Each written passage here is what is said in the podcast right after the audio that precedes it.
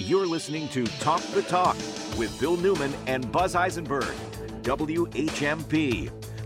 For over three decades in Northampton, the Haymarket Cafe was a community meeting place, a place where students went to study, a place where um, uh, lovers dated. It was just a, a place that people uh, felt would reliably be a place that they can actually go and enjoy themselves, either alone or with friends, family, uh, colleagues, fellow students. Um, the Haymarket Cafe has gotten into financial woes. It's not the only restaurant in the history of the United States to get into financial woes. It seems to be part of the industry's challenges that uh, always rears its head. Uh, the uh, Haymarket Cafe was founded by David and Peter Simpsons, the brothers, back in 1991. And with us today to talk about the Haymarket and his uh, profound desire to uh, resuscitate it uh, is Peter Simpson. Peter, thank you so much for joining us. Uh, thank you very much for having me.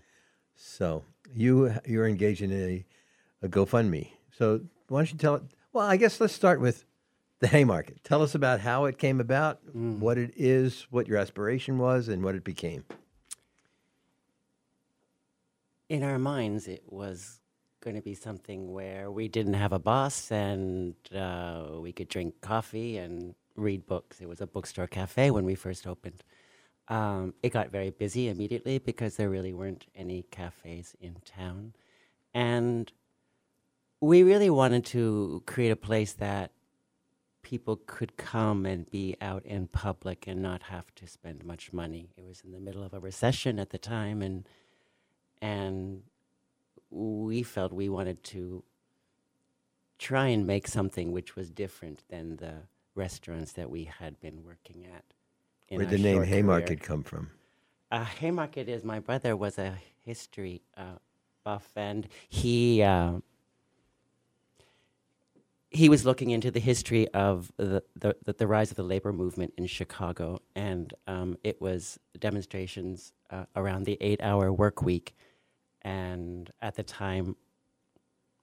Uh, some police were killed at some of the demonstrations, and uh, seven or eight of the local anarchist agitators were rounded up, and four of them were hung, and the other four uh, were, were in jail.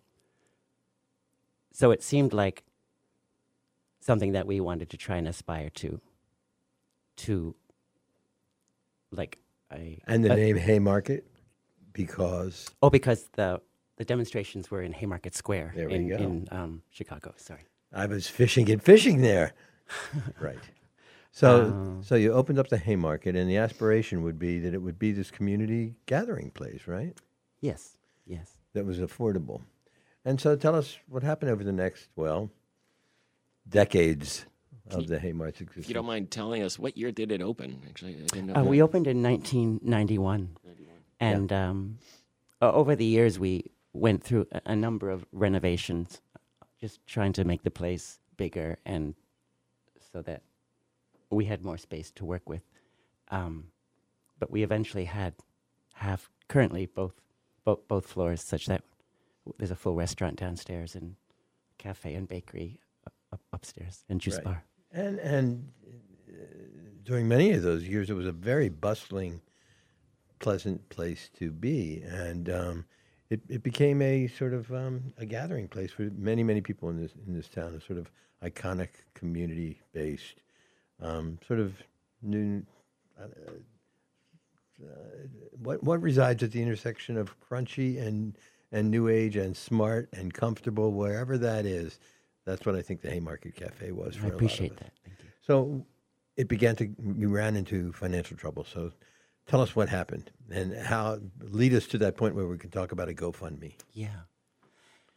You know, uh, w- working through the pandemic was uh, very, very was very hard, and um, you know we were given PPP grants, loans, um, so that we could maintain a workforce, and so we did that, even though we didn't have the sales anywhere near what the labor costs were, but I felt like that was the point of the fund.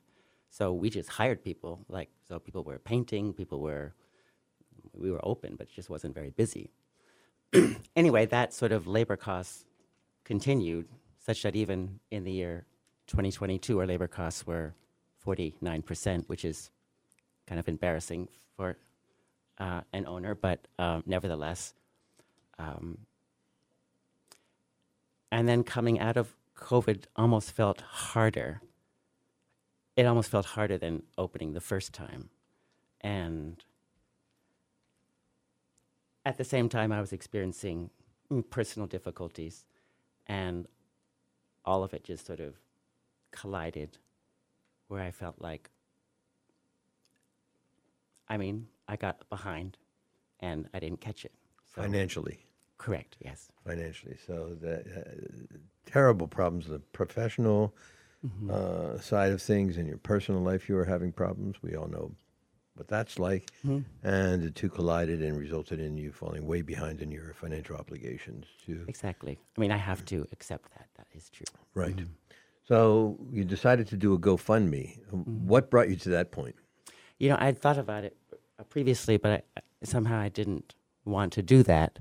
And it just became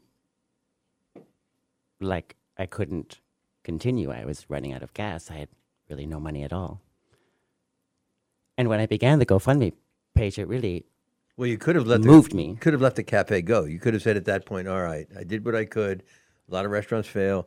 It's 32 years. It was it was wonderful, and let it go." But instead, you decided, "I want to try to resurrect this thing." You know, Why? I, well, at first when I when the cafe was closed, I really began to like it. I was like, "Oh, this is this is nice." Not having people text me all the time, but then I really I just I, have to I- interrupt. I, I had- began to miss it. I had some friends who were uh, the Side Hill Farm folks. They they Yes. had their own herd of cattle for a long time, and then they sold their farm, and their they still produce the, the yogurt and sour cream, but they they sold the farm and all the cows. And next time I saw them, I said, "How you doing?" And Amy uh, Klippenstein said, "I just made a huge discovery. There's this thing called weekends." I think you're saying that all of a sudden, you know, you had its freer time and you didn't have the burden of owning and running a restaurant, and you said, "Well, that's kind of nice," but yeah, I mean, I'm I'm getting older, and I, you know, I didn't go to college, and uh, all I know is the restaurant industry, and I quite honestly just miss seeing people and being in that environment, and and and just uh, being in that space, which feels really like my home, uh, quite honestly.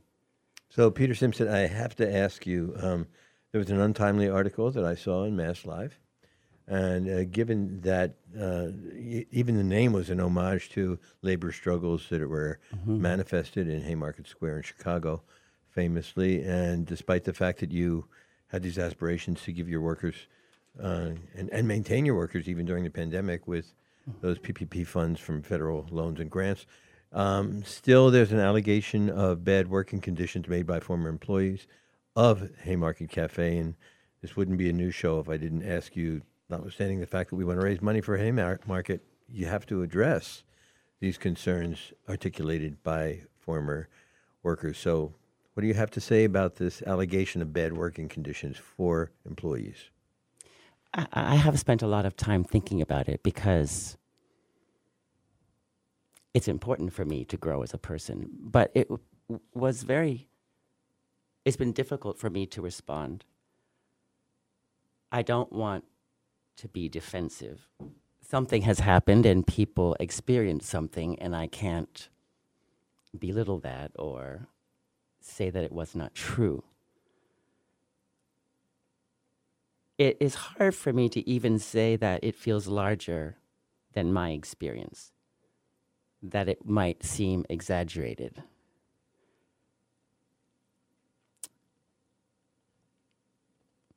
Because I don't like the way that it sounds. It seems terrible. But I couldn't understand, I couldn't recognize the person that was being described. Camilla had said that the power and control he holds over people extends far beyond the time we work for him, and that people are afraid of retribution or being blacklisted from other restaurants. Camilla seems to be accusing me of being involved in some sort of McCarthy esque group of Northampton restaurant owners who blacklist employees when they have crossed the line or acted up. That I am volatile and scream at my staff, throwing chairs off the fire escape, is not true. How does the criticism of running out of coffee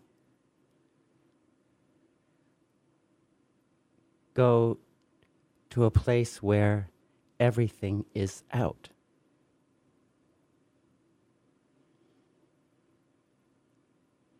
Brooms in the closet have never caught on fire.